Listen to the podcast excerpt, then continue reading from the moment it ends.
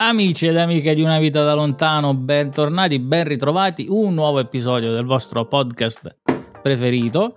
Torniamo come tutte le settimane, insomma, a qualche giorno di distanza da una settimana all'altra, mettiamola così, insomma, visto che il tempo è un po' relativo, ma le puntate sono lì, quindi ve le prendete, ve le ascoltate, ve le guardate se le guardate su YouTube.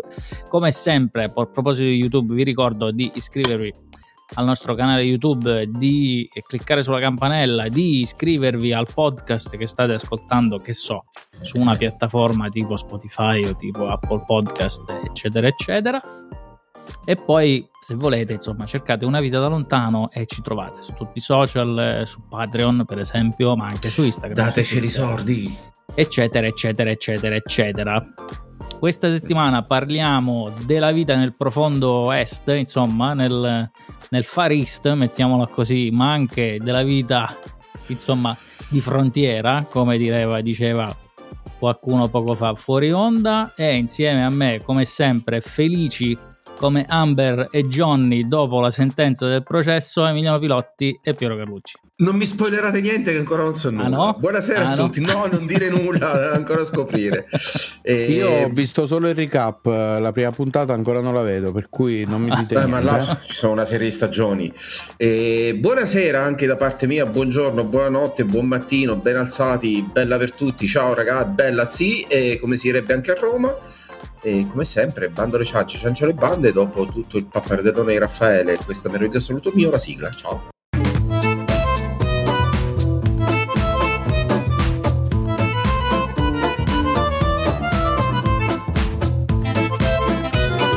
Ciao a tutti da Emiliano, ciao Raffaele, ciao Piero. Allora, salutiamo subito il nostro ospite, togliamoci il dente in positivo, lo salutiamo subito perché è un nostro caro amico. Ciao Valerio.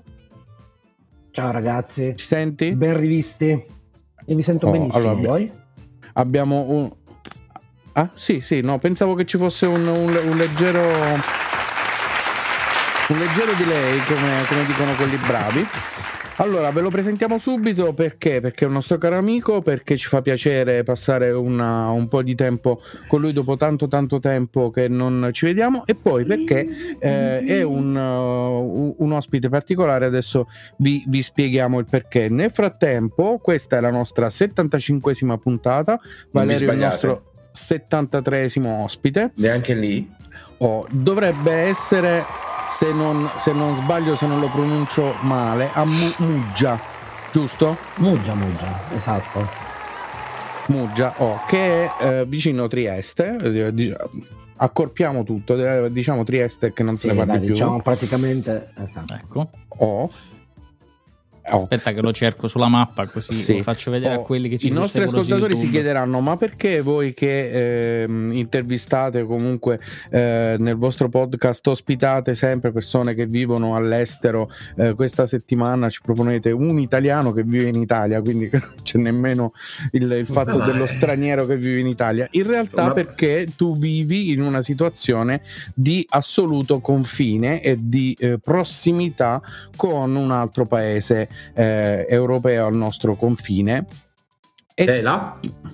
A me lo stai a chiedere? Mi metti il voto, poi? Non lo stava chiedendo a me per mettermi in difficoltà. Però... Valerio, intanto diciamo che tu vieni... detto tutto qual è, però. No, l'ha detto lui, ha detto la Slovenia. Benissimo. Correttamente. L'ho tolto dall'imbarazzo. Allora, lo diciamo ai nostri ascoltatori, Valerio è un nostro amico, è originario come noi dell'Abruzzo, della nostra città, quindi sei teramano, e per partire in questa chiacchierata, come al solito, ti chiediamo come ci sei finito da quelle parti, come è stata la tua partenza dalla città natale. Diciamo che prima di arrivare a Trieste ho fatto per 3 anni tappa a Urbino, dove studiavo all'università, e poi mi sono trasferito a Trieste per continuare gli studi qui a Trieste per una specializzazione particolare che era psicologia sperimentale. E ora qui a Trieste, l'università di Trieste era frequentata maggiormente da ragazzi che venivano dal Friuli o dal Veneto, per cui nei weekend mi trovo abbastanza solo, e da lì ho iniziato insomma a conoscere un po' di persone residenti a Trieste, insomma, abitanti triestini, e quindi è iniziata un po' la mia integrazione proprio nella città di Trieste. Ecco, quindi adesso parli con un accento triestino, come possiamo... Non lo so. Sentite un accento triestino? Quanto sei fluente nel giuliano? Ah, no, niente. No. Diciamo che no, non lo parlo, so la grammatica. Ah, ok. Non lo parlo. No, guarda, non lo parlo perché mi ricordo sempre quando in vacanza a Tortoreto c'erano gli amici di Milano, a Torino, che provavano a parlare l'abruzzese ed erano ridicoli. Quindi non lo parlo, però ogni tanto scrivo messaggi in triestino. Figo, ai miei amici triestini. Tipo? Tipo cosa? Messaggio in triestino? Ah, non so, tipo scrivo i messaggi, li scrivo in triestino, ecco, non... Una cosa è tipo del primo messaggio che ricevetti in Inghilterra da un inglese, che era C_U_L8R_M8. Io lo guardo e dico, che cazzo... Okay. E poi era, see you later, mate. Non ti ha scritto Rebus 35, una cosa del genere. Da lì ho imparato che i text, come li chiamano loro, possono essere veramente indecifrabili. In geroglifico sono più semplici. Un'altra domanda, diciamo così, delle nostre tipiche, rientra nel nostro discorso tipico, è: tu adesso ti sei stabilito lì, quella è casa tua, sei integrato perfettamente, c'è un lavoro, la tua vita è lì sostanzialmente. A un certo punto ti sarà scattata quel momento in cui ti sei detto: ma questa è casa mia, io vivo qui adesso. E il momento in cui diciamo l'espatrio, anche se in un'altra regione, è diventato conclamato e definitivo. È stata una cosa, la migrazione interna, esatto, che ti ha fatto click, oppure te ne sei accorto solo gradualmente dopo? No, credo che sia stata poi l'evoluzione naturale di un processo così lento e graduale, no? Nel senso che quando ero all'università poi avevo sempre l'idea poi di tornare in Abruzzo, eccetera. Poi ho fatto il servizio civile qui, servizio civile, obiettore di coscienza, non so come si chiamava una volta, obiettore di coscienza, credo. E dopodiché ho iniziato a lavorare, quindi forse da quando ho iniziato a lavorare forse è iniziato più questo processo di come dire, di iniziare a vedermi un po' di insediamento, praticamente di insediamento, sì. E il punto preciso, cioè il momento preciso, non lo so, un momento preciso non saprei dirtelo, forse quando aspettavo il primo figlio. Che ormai era proprio, cioè, era un po' difficile ripensare tutto e ricominciare da un'altra parte. Sì. Forse quello è stato proprio detto, beh, ormai stiamo sostanzialmente stiamo facendo... Sì, scusa Piero, vai, continua. No, era semplicemente un fatti due conti, alla fine potrei anche rimanere qui, ecco, già che ci siamo, o scappare in Messico. La tua ti do un paio di indirizzi, se sei a caso. La tua compagna o il tuo significant one, come si dice a queste parti, quindi è di lì o è di giù? È di su o di giù? È Triestina. Ok, quindi Triestina della zona est. Che quindi è Triestina. Esatto. Vabbè, detta bravo. Questa me ne vado, quindi proprio farista. No, bella quella. Bella questa. Sostanzialmente noi stiamo facendo un parallelismo tra diciamo così, il tuo spostamento interno in Italia, dall'Italia comune a centinaia di migliaia, milioni di persone in tutta la storia, con quello invece dello spostamento all'estero, molto più frequente negli ultimi anni, quello in Europa, visto diciamo così meno drammaticamente che una volta, una roba un po' più di normalità. però il posto dove ti sei trasferito e dove stai vivendo comunque è un posto particolare, perché è sul confine e ci sono delle relazioni strette con un paese straniero. Diciamo che Trieste è proprio una storia sua particolare, sì, no? È proprio in un punto, ha vissuto una storia che cioè considerarla prettamente italiana è anche forse un po' difficile, nel senso che ci sono stati tanti, è stata sotto l'impero austro-ungarico, è stata contesa poi dopo la seconda guerra mondiale, durante, insomma, sì, c'è stato un bel via vai di stati, insomma, che è stato il controllo. Come città è stata un porto franco gestito dagli alleati dopo la fine della seconda guerra mondiale, se non ricordo male, per 6 anni. Esatto, in realtà sì, in realtà c'è anche adesso qui a Trieste c'è il TLT, che è il Territorio Libero di Trieste, che è un movimento che sostiene che il trattato di Osimo manca la firma, per cui in realtà sarebbe ancora Porto Franco, eccetera eccetera. Ci manca il famoso bollo, quello del tabaccaio. Esatto, il bollo da 16 euro. Ecco, un po' come la cima del Monte Bianco, che pare che sia in Francia e non in Italia.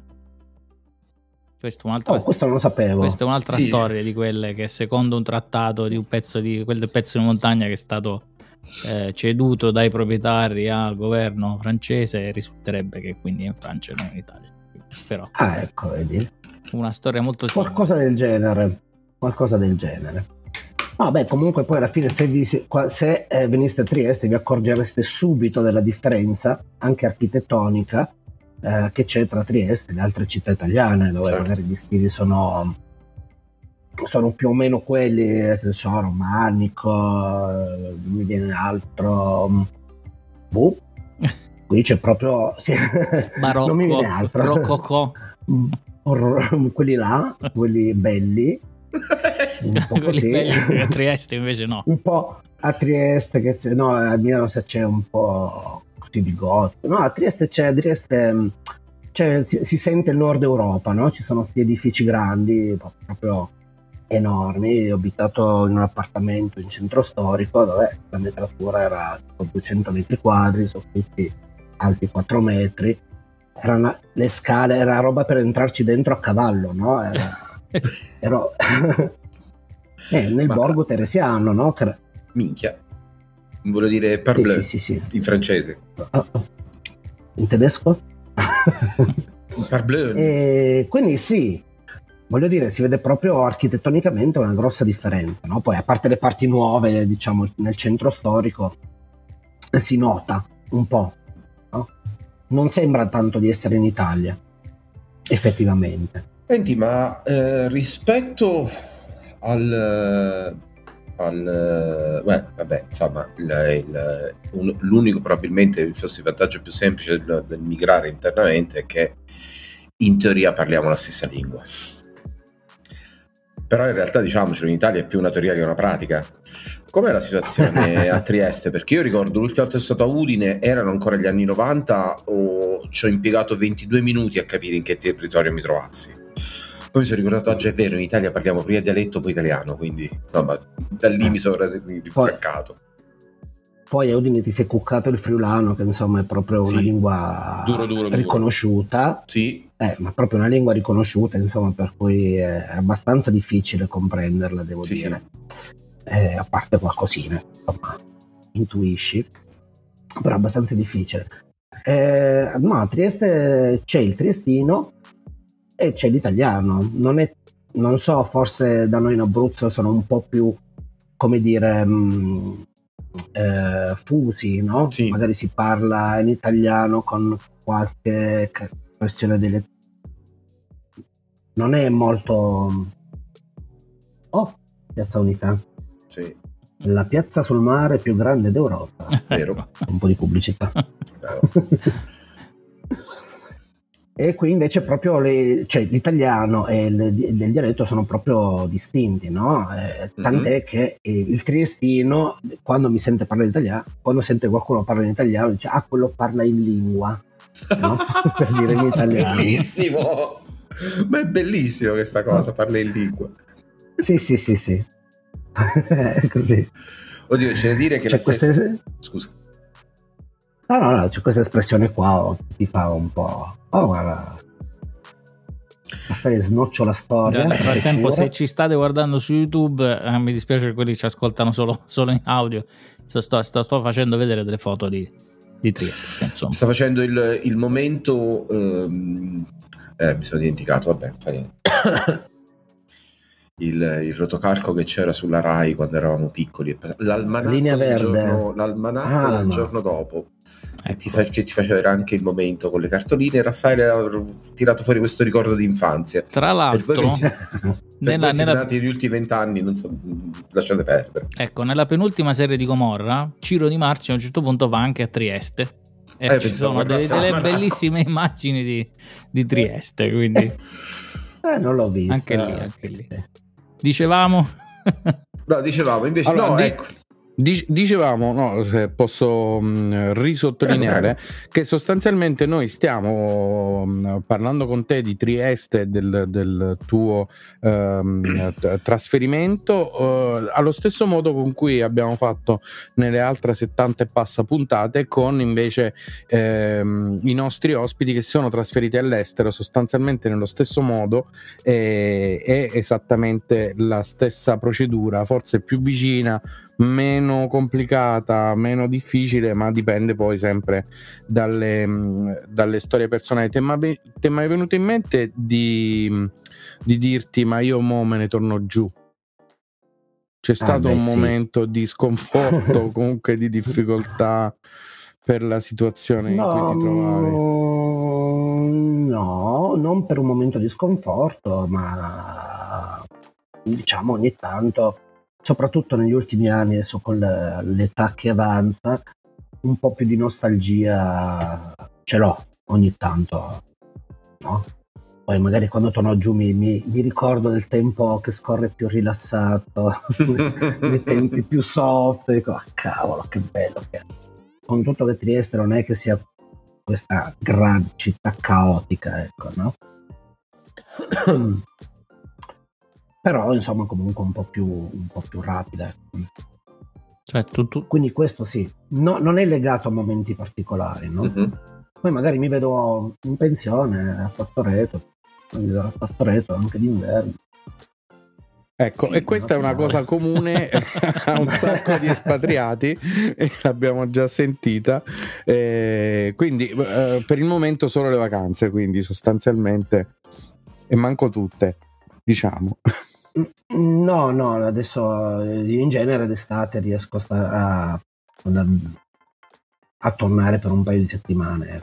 Però in genere hai aperto secondo me una finestra invece interessante quando hai detto che Trieste rispetto a Teramo è più veloce, nel senso che noi espatriati all'estero, insomma, abbiamo sempre questo paragone tra l'Italia e il resto del mondo, in cui le cose funzionano più o meno bene, insomma, per alcune cose molto meglio, per altre così. Beh, magari da persona che ha vissuto in un'altra città, un paio di città italiane, però insomma non ho mai notato questa differenza tra la Teramo, l'Abruzzo e il nord, mettiamola così. Tu invece trovi che ci sia proprio un'efficienza diversa, mettiamola così.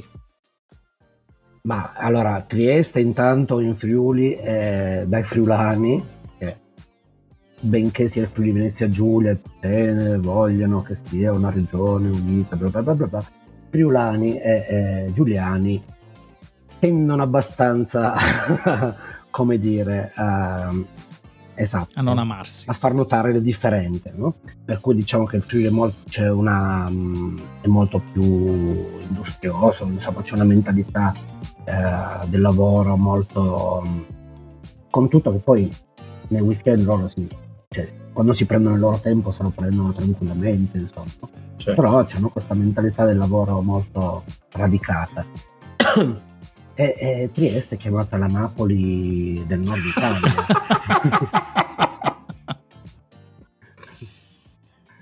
Che sì, diciamo che rispetto al sud è più veloce come vita, nel senso che non come efficienza, intendevo proprio come stile di vita, ma perché una città magari rispetto a Teramo più grande, non è grandissima, però sono sui 200.000 abitanti, insomma, e devi essere veloce a cercare parcheggio.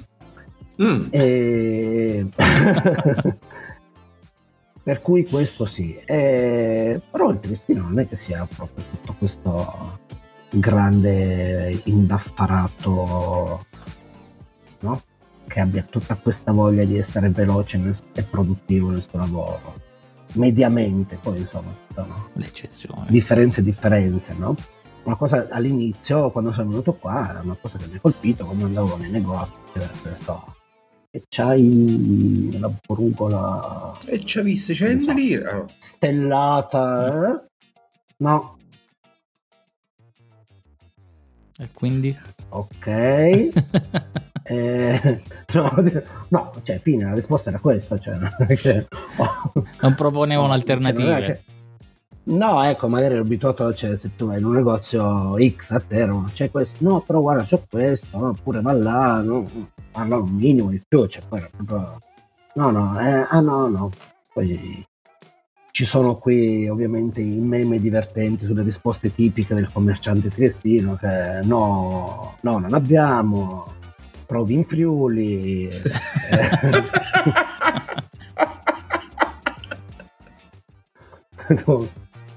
Così, no? E quindi c'è anche questa cosa qua. Per cui non è che... Poi è chiaro che ci sono casi e casi, no? Non è che... questo è il confine, diciamo, il confine interno, quello, quello proprio coi cugini, il confine desiderato, anche se non c'è, lo facciamo perché lo dobbiamo fare, è un fattore culturale nostro, ognuno ha qualcuno oltre un confine, no? Fino ad avere alcune città in cui anche fra quartieri, ma anche fra singoli palazzi, no?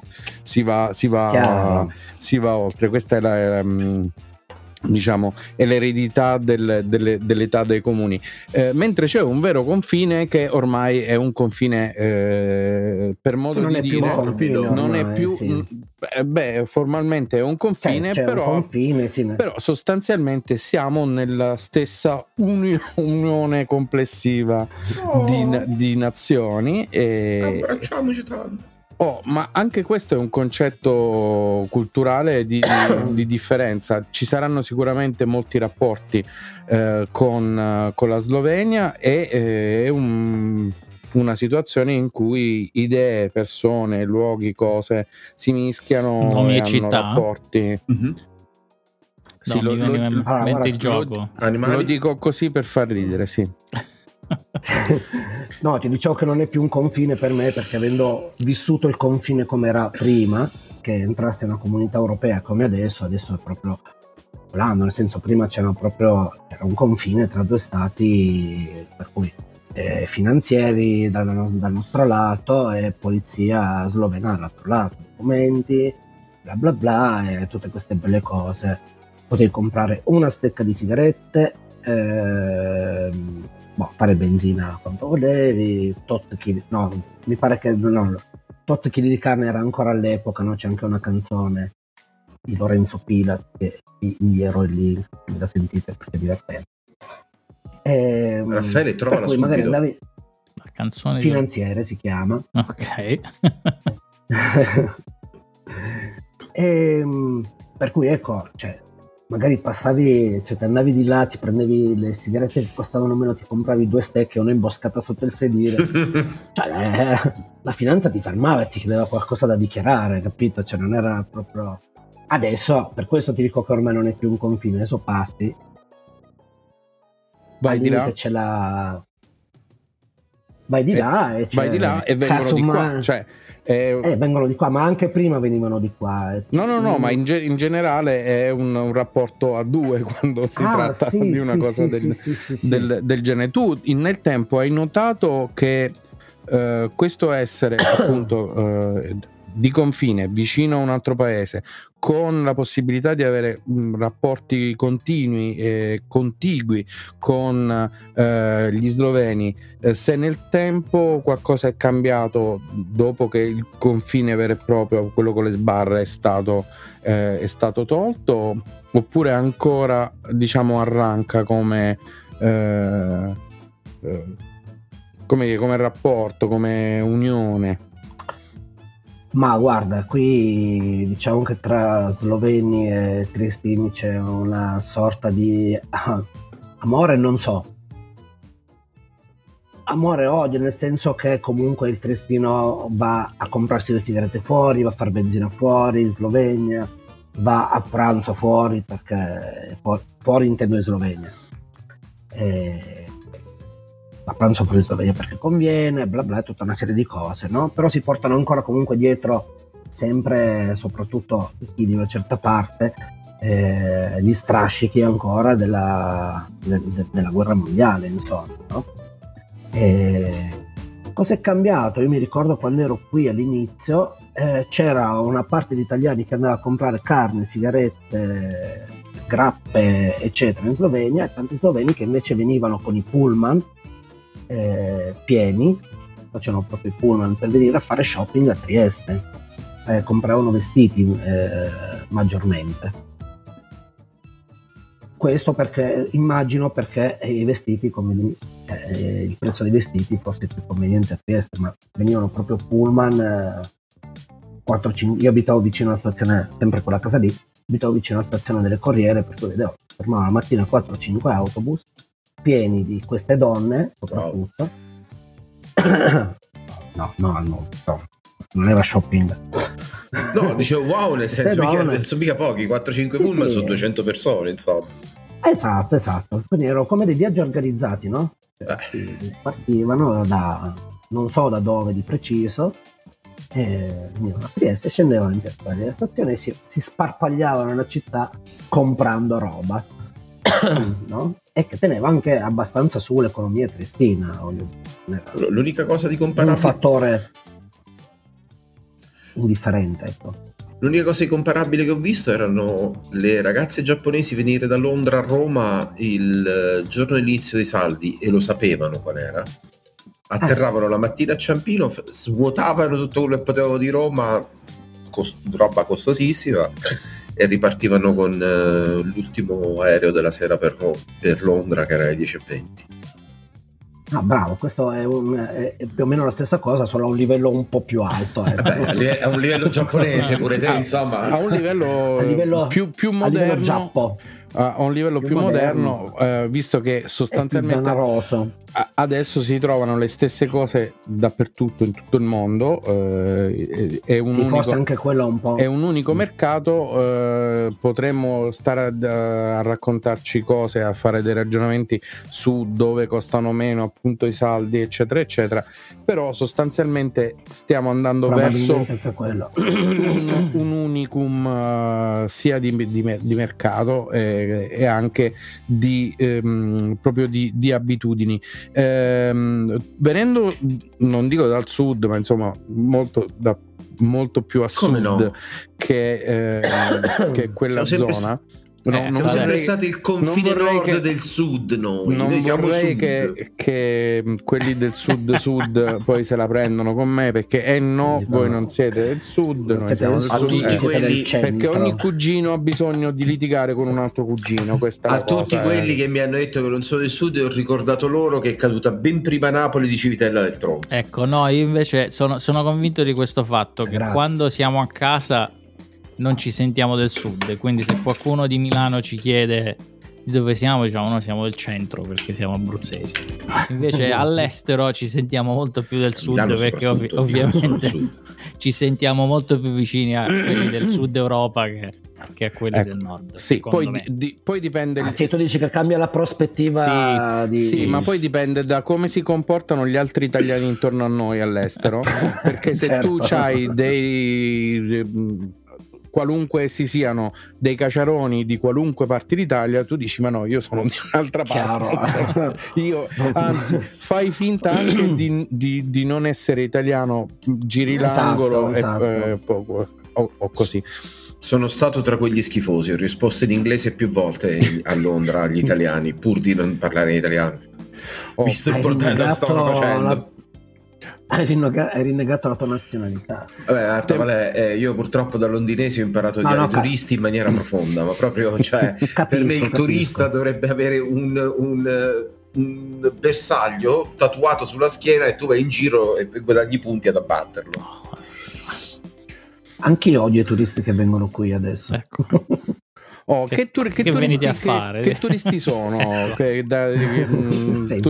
Sono, cazzo, ce ne da guardare. Sono italiani, sono sloveni, sono di principalmente europei. Che turisti sono? Sono curioso di sapere che tipo di incroci culturali ci possono essere. Perché venire a Trieste da lontano rispetto, che ne so, anche uno che viene da Milano, insomma, è abbastanza lontano. Sono 5 ore, sì, sono 5 ore di macchinina, insomma, da Milano, con 500 km circa.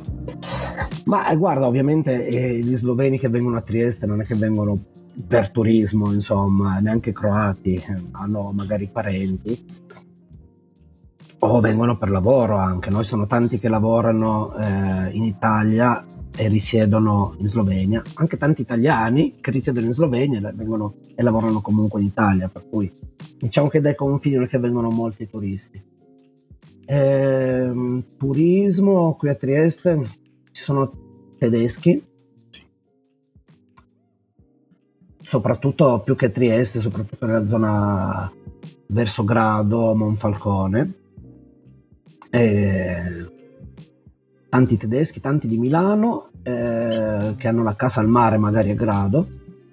Fa ridere, però. No, vabbè, o di qua, cioè, o di qua o di là, o di qua o in Liguria, beh, scegli.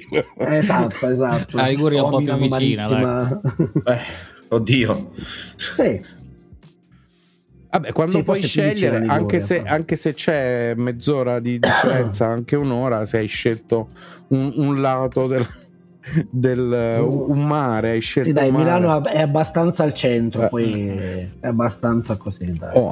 Ci sarebbero un sacco di spunti per far partire delle potenziali discussioni proprio su chi siamo noi, su che significa essere italiani e Italia, no? Qui con tutte queste spiegazioni potrebbe essere interessante. Non lo faremo, perché prima vi dobbiamo ricordare che state ascoltando Una Vita da Lontano, che ci potete cercare su tutti i social, basta insomma scrivere Una Vita da Lontano su Google, su Yahoo, su Altavista o su Virgilio, se esiste Altavista ancora, e troverete le nostre belle facce nelle nostre pagine social, ma almeno di Bing, che anche Bing, ecco.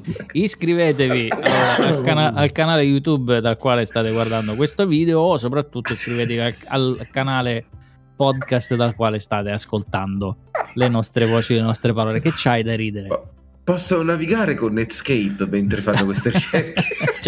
C'è un bellissimo profilo su Twitter che si chiama Explorer, Internet Explorer, dove praticamente le battute che vengono fatte sono tutte di 10 anni fa, quindi se succede una cosa adesso, la battuta è riferita a 10 anni fa. Okay. Quindi cercatelo, perché... Un'ultima cosa, ma il podcast lo posso scaricare da Napster? Secondo me sì, perché secondo me, siccome l'ho infilato dappertutto, quindi potrebbe essere che c'è anche qualche file di Napster in condivisione. Capisco. Ancora vivo. Visto siamo ritornati Alta Vista. Napster. Allora, io mi... Sì, l'avevo sentito. È resuscitato Napster, adesso l'ultima volta che ho visto il mio aggregator che ci distribuisce pezzi, mi ha proposto Napster come piattaforma dove distribuire. Perché dobbiamo anche parlare Metallica l'hanno fatto fallire, perché infatti per la gioia di Lars lo metto. Dobbiamo anche parlare del fatto che tu sei anche un musicista adesso, prima di andare, insomma, musicista, insomma. Possiamo dire il lavoro che andrai a fare tra qualche settimana? E poi dopo dico un'altra cosa. Sì. Aiuto, la temo. No, beh, fra 20 giugno prendo servizio, senti anche la parola tecnica, in comune a Trieste. Ok, a fare che cosa? Inizio a infiltrarmi nella burocrazia triestina. Ok. A fare l'impiegato. Ecco, l'impiegato del comune. Ecco, questa è la. L'impiegato del comune. Però quando arriverà il triestino a chiederti qualcosa, gli dirai: signora, come sta? Beh, certo. Esatto. Ecco, a parte questo, quando eravamo giovani, fermo qua. Questa la capiscono solo tra il Tordino e il Vezzola, l'ultima battuta. Allora, invece volevo dire che, insomma, adesso andrei a fare l'impiegato del comune, ma invece quando eravamo giovani e andavamo al liceo, voglio ricordare giovani. A chi ci ascolta che tu suonavi in una band metal, forse? Sì, che si chiamava punk, che si chiamava I Cerumi Verdi, quindi il salto dai Cerumi Verdi punk rock al comune di Trieste è molto lungo, però c'è stato nel senso una miliarda di chilometri. C'è stato un salto di anni, un salto di chilometri, ma è soprattutto una tecnica per infiltrarsi all'interno del sistema e sabotarlo. Cioè, tutto torna.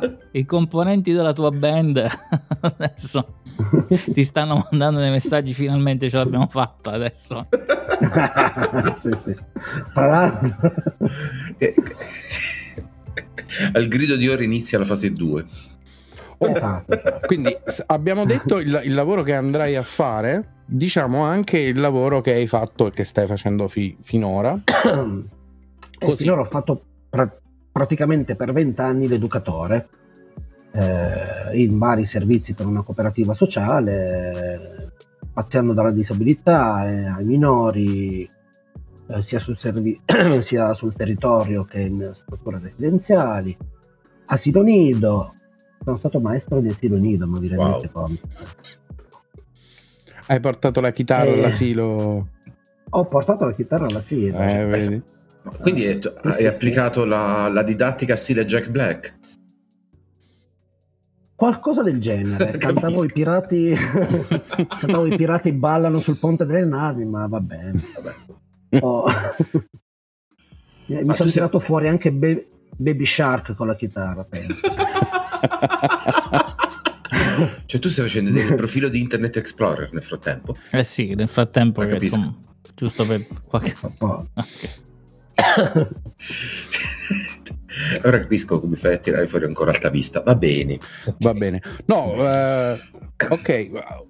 Dopo... Adesso sto lavorando. Sì.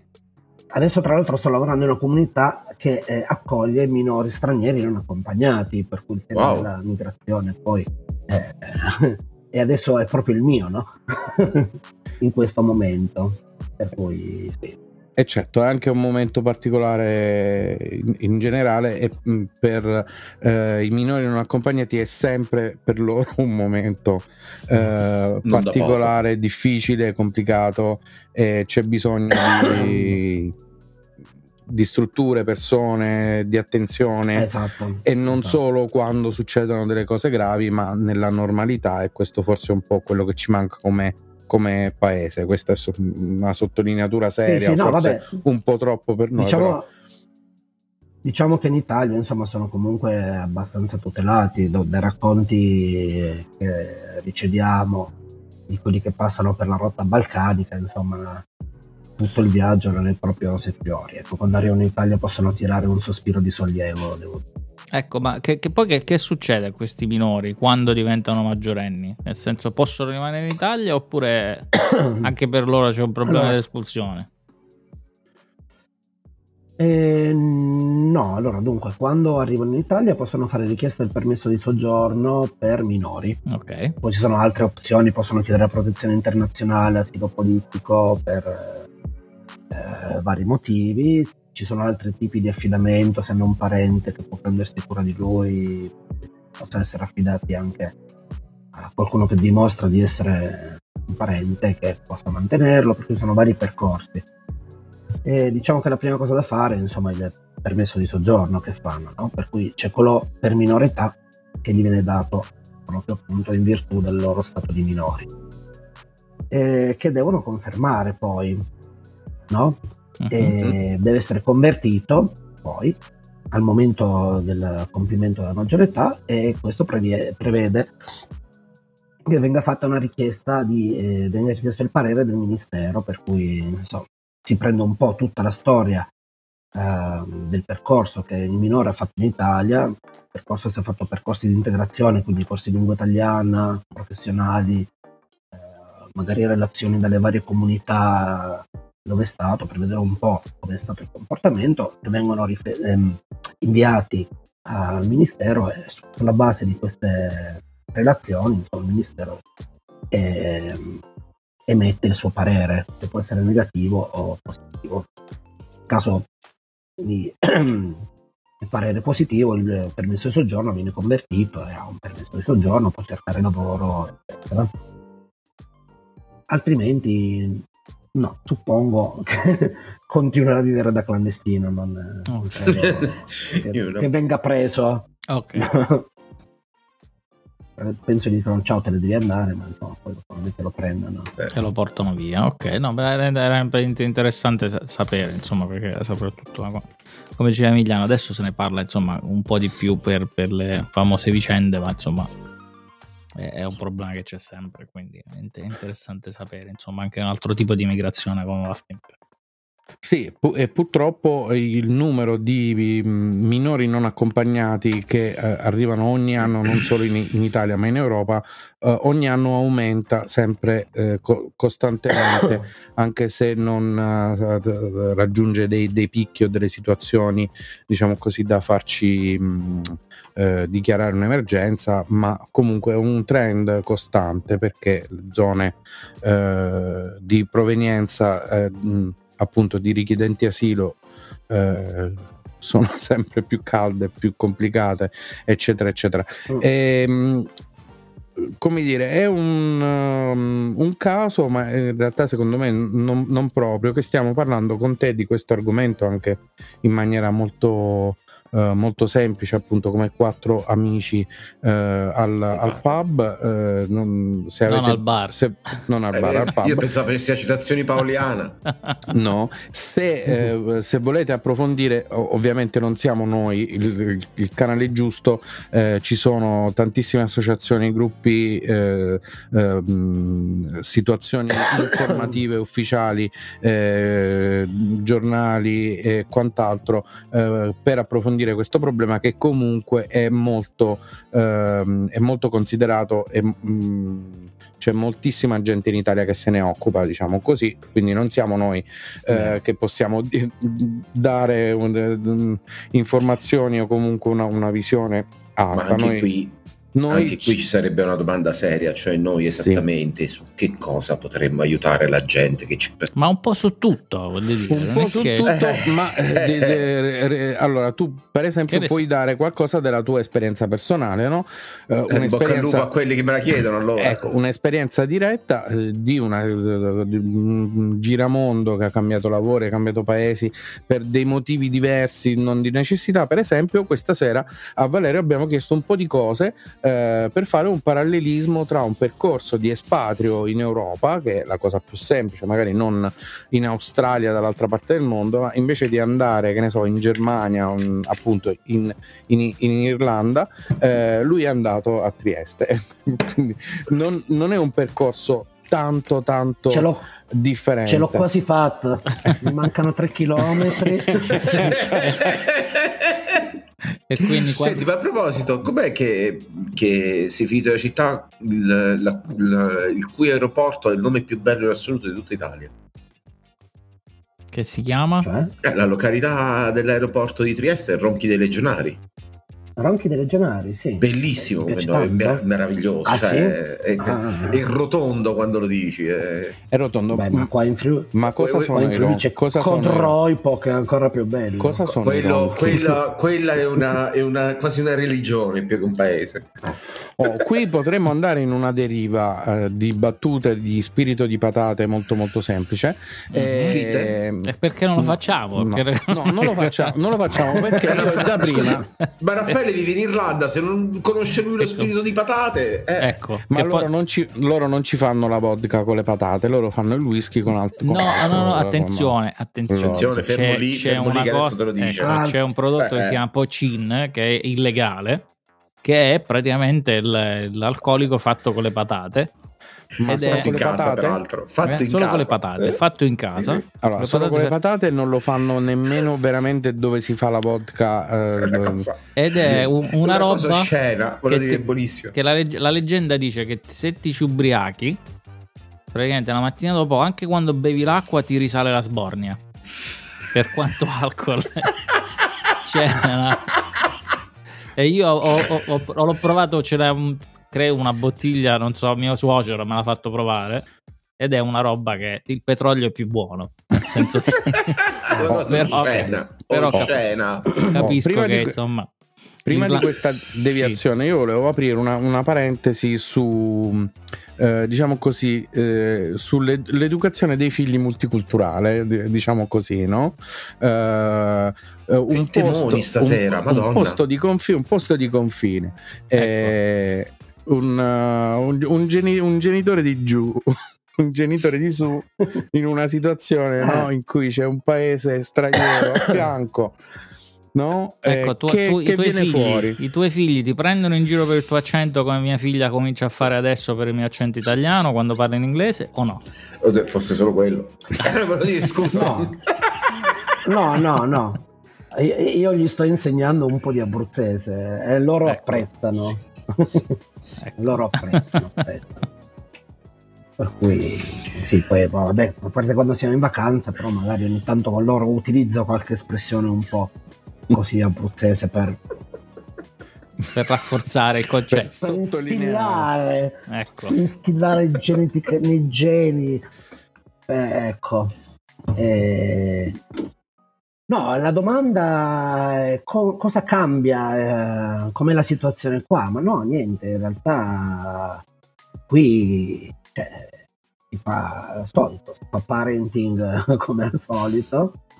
Solo che qui hanno il vantaggio, almeno i ragazzi, volendo, di frequentare magari scuole slovene, anche se in realtà là sono un po', c'è un po' questa chiusura della comunità slovena a Trieste, per cui non sono proprio ben contenti. Una curiosità, ma c'è una scuola, non dico bilingue, ma una scuola ammischiata, come si direbbe al mio quartiere, anche solo un caso di un test, un tentativo, una prova di unire questi due sistemi scolastici con appunto bilinguismo insegnato da piccoli?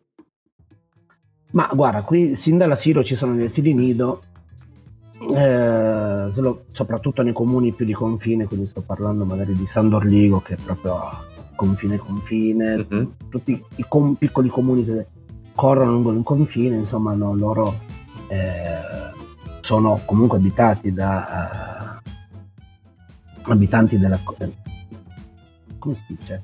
Non mi viene la parola. Comunità? Comunità della comunità slovena. Ah, ok.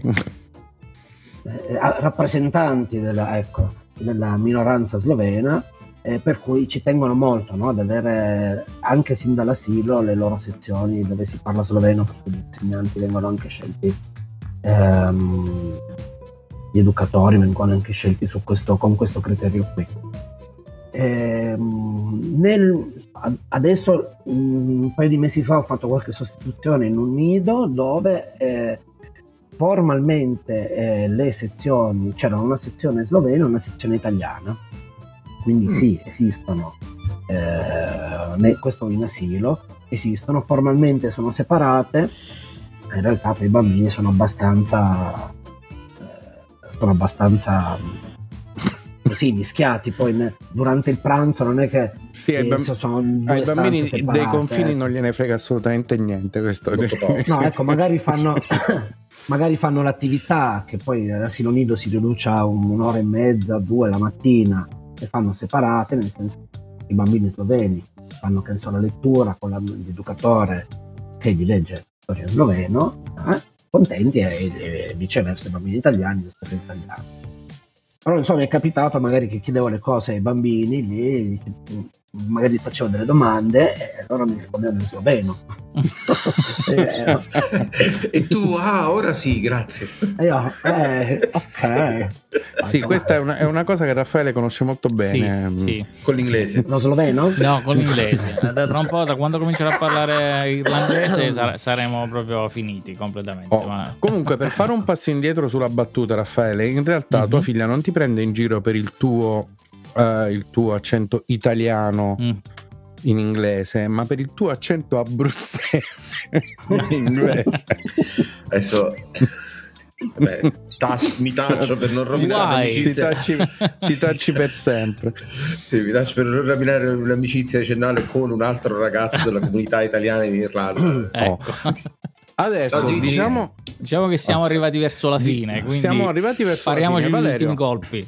Allora, intanto mentre Piero prepara le domande delle 100 pistole, le cose che ci dimentichiamo sempre,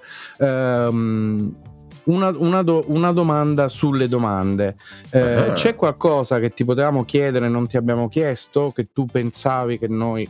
Tipo il nome della band con cui suoni adesso, così la cerco su YouTube e la usiamo come colonna sonora. Così facciamo la cerca su Napster.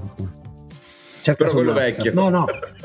No, su Tidal che paga di più, ben 2000. Oh, e questa è una. No, raga. E questa era una domanda. Però non abbiamo detto qual era la risposta. Se c'è una risposta, se... No, non ha un nome. Non ha un nome la band. Ah, la band. Sì, no, pensavo la domanda che mi aspettavo. Non mi avevo... Era ancora la tua domanda, Emiliano. Grazie. Alla meta domanda. Almeno ce n'è uno che l'ha seguito in questa trasmissione. Di solito non succede. Sì, vabbè, insomma, mi parlo. E poi la band si chiama Six Sided. Ah. Con un dado, una roba di dadi. Tipo. Sta cosa è perché gli è venuta il chitarrista prima che io entrassi a far parte della band. Loro facevano delle prove a Grado in una sala prove esagonale. Ah, beh. Per cui è venuta fuori sta roba qua, dopo gli è venuto il flash di Saturno che c'ha un polo di forma esagonale, no? Sapete? E quindi è venuto sto flash qua, insomma abbiamo sti esagoni che ci girano tra le palle per colpa di sta roba qua. Poi quindi sono andati a ogni festival dei Saturnali. Scusate che anche questa non la so dovuta tenere. Allora, interessante, però praticamente come frequenza siamo più o meno là. Allora Valerio, se vuoi dire qualcosa o vuoi dare un consiglio a chi ci sta ascoltando, in quanto espatriato interno, ma in realtà espatriato da casa, qualche consiglio in base alla tua esperienza su chi sta pensando di andare via, di fare un'esperienza fuori, se hai qualcosa da consigliare o da dire.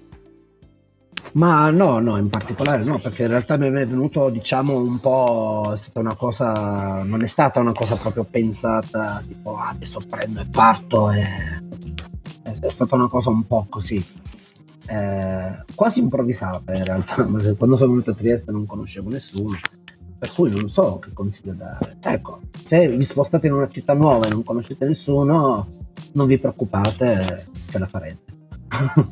Hai detto una cosa da poco, anzi, cioè, quello è uno dei più grandi ostacoli di chi si sposta, a dire il vero. Sì, all'inizio magari uno si può sentire un po' così, no? Però poi pian pianino attrai le persone che ti somigliano, sì, no?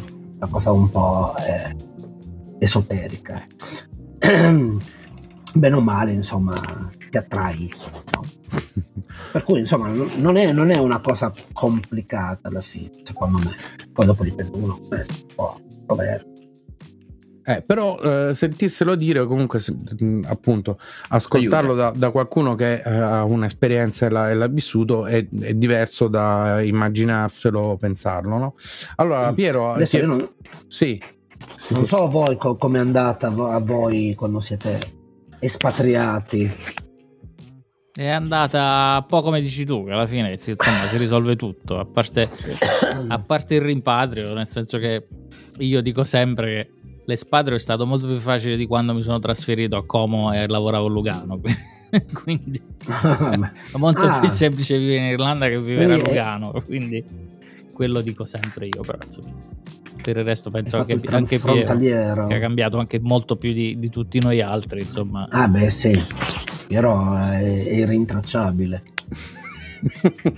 In realtà mi fece questa battuta anni fa la consultant di risorse umane scozzese della prima azienda del sembrava settore Manuel Fantoni quando ho cominciato a dire questo aneddoto, no? Mi fece questo, non neanche sia, e che mi disse: ma te sei italiano, lavori a Gibilterra, vivi in Spagna e c'è un conto corrente irlandese, ma se uno ti dovesse cercare come fai?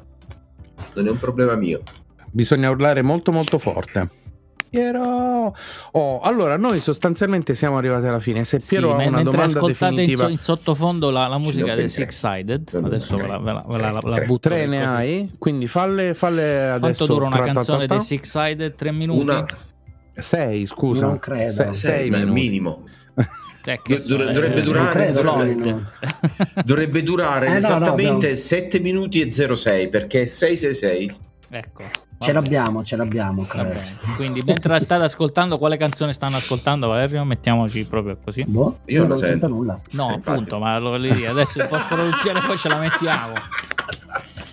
Magie della televisione e della radio. Adesso tu di stiamo facendo né l'una né l'altra, ti svelo questa, Raffaele, né l'una né l'altra. Tu di un titolo, poi ci dai la traccia e noi lo rimontiamo sotto, no? Quindi ah, ok, non so cosa volete, che ne so, non ne so i titoli. Siete consiglio. Vabbè, insomma, state ascoltando in sottofondo una canzone di Six Sided. Sì, poi in descrizione. Siccome abbiamo tirato l'album fuori 2 anni fa, no, 3. Ormai praticamente quel pezzo ne sogniamo più, non mi ricordo di tutti gli aspetti. C'era Disposable Heroes. Mi piace. Mi piace. Disposable Heroes. Ah, ok, state ascoltando Disposable Heroes. Ok, a posto. No, c'è il correttore automatico sul computer. Beh, chiedevo. Quindi qual è la domanda, Piero? La domanda seria, però precisa dalle due facete. E la prima è: ma hai provato a ritornare giù ogni tanto facendoti portare via dal vento? E questa era quella veramente bella. Va bene. Sembra andato in vacanza a Bora Bora, ma questa era l'altra, era ancora più. Purtroppo no, vero? No, è Bora Bora che viene da me. Che viene da te ogni tanto, certo. La seconda domanda faceta me la sono dimenticata, invece quella seria è: quanto c'è rimasto in realtà a Trieste di radice austriaca e comunque di lingua tedesca, visto che il confine naturale chiaramente è con la Slovenia, ma secoli di storia sono stati in connessione con gli Asburgo, sì. Alla fine insomma era il porto più grande, sì, era il porto dell'Austria, certo. Penso forse l'unico, se no. Sì, era anche il porto militare, tra l'altro, quindi ecco, esattamente. Guarda, adesso, come ti dicevo, nell'architettura si vede molto, nella lingua non tanto. Il dialetto triestino è abbastanza simile al veneto. E ti dirò che c'è qualche parola nel dialetto, sì, può arrivare, ma arriva un po' sia dal tedesco che dallo sloveno che dal croato. No, te lo chiedevo perché termini. Mi stupì qualche anno fa quando, parlando con dei ragazzi cechi di Praga, non nel senso e mi dicevano che ancora la generazione precedente alla loro, quindi più o meno la nostra, gli si insegnava un minimo di tedesco in modo tale da poter riconoscere la lingua del nemico, che comunque insomma erano passati 60 anni dalla fine della seconda guerra mondiale. Era un concetto che mi ha fatto un po' rabbrividire, quindi mi chiedevo se ci fosse qualcosa del genere lì su. Ah, mi sono ricordato un'altra domanda stupida. No. Diciamo, forse nella cucina è rimasta un po' anche la tradizione austro-ungarica. Gli schnitzel? Sono abbastanza... Schnitzel? Non quello, però c'è, le salsicce sono fatte un po' su quel tiro nord europeo. C'è un piatto tipico triestino che è la iota, tra l'altro Trieste è una città di mare, per cui non è proprio triestina, cioè, si vede abbastanza radice, che ci sono, è fatta con fagioli, salsicce, cavolo cappuccio. No, sì, buonissima, però ecco, non è un piatto tipico che ti puoi aspettare in una città di mare, no? È un po' montanaro come piatto. E appunto l'ultima domanda, l'ultima in assoluto, che era proprio quella stupida, è: ti rivedremo a Tortoreto dopo che avrai, cioè prendi l'avvio con la barcolana, la vinci e poi finisci a Tortoreto la prossima volta? No, zitto, ho fatto la barcolana una volta sola. Sono andato una volta solo a fare la barcolana, è un'edizione bellissima, senza un filo di vento. Prende il sole. È stata emozionante, no, perché non c'era neanche tanto sole, era nuvoloso. Siamo andati a bere la birra in barca praticamente, vicino alla boa della partenza. Perché no? Ho dei bellissimi selfie vicino alla boa rossa, questa boa gigante. E là siamo rimasti. Quando hanno dichiarato tutto. Oddio. Quando hanno dichiarato comunque tutto finito, siamo tornati indietro col nostro fuoribordo da 2 cavalli con la canna da pesca, sperando di mettere qualcosa. Fantastico. Però la barcolana è bella. Certo. È un bel evento, un bel evento. Già, mi piacerebbe molto farla un giorno, chissà. Fatti invitare. Ci vuole un amico con la barca. Birra, come vedi. Ci vuole un amico con la barca. Ci vuole intanto la barca a vela. Ecco.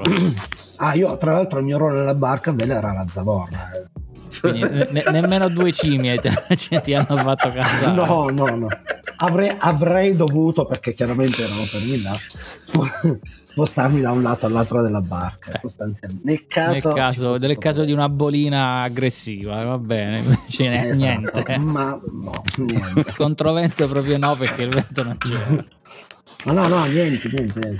Proprio va bene, nulla. Siamo arrivati. Allora, siamo arrivati alla fine. Allora io comincio per primo a salutarti e a ringraziarti di essere stato con noi in questa puntata. Grazie Valerio. Tu sei, segnatelo da qualche parte, il nostro 73esimo ospite. Questa è stata la nostra 75esima puntata, la 19esima della terza stagione. 73. Se vi piace la serialità moderna, e quindi grazie ancora della partecipazione. Sono il primo che saluta e lascio agli altri i doveri del caso. Va bene, vado per secondo a salutare Valerio, grazie infinite, è stata davvero un'ora che è volata, poi a me personalmente mi sono piegato da ridere più di una volta, quindi figuriamoci. E un saluto a tutti i nostri ascoltatori dell'unico podcast che fa 3 stagioni in 2 anni. Ecco, sulle note di Disposable Heroes dei Six Sided, vi ricordo di iscrivervi al nostro canale YouTube, di iscrivervi al podcast che state ascoltando cliccando su iscriviti, di cercarci su tutti i social e insomma cliccare su like, cliccare su follow, insomma fare tutte quelle cose che si fanno in questo caso, magari andare su Patreon e aderire alle nostre Patreon e aderire alle nostre campagne. E per il resto è stato un piacere come sempre, ci vediamo la prossima settimana con un altro ospite da un'altra parte del mondo e insomma vediamo dove andremo a finire. Ciao ragazzi, sì. Io vi ringrazio anche. Ciao. Ciao.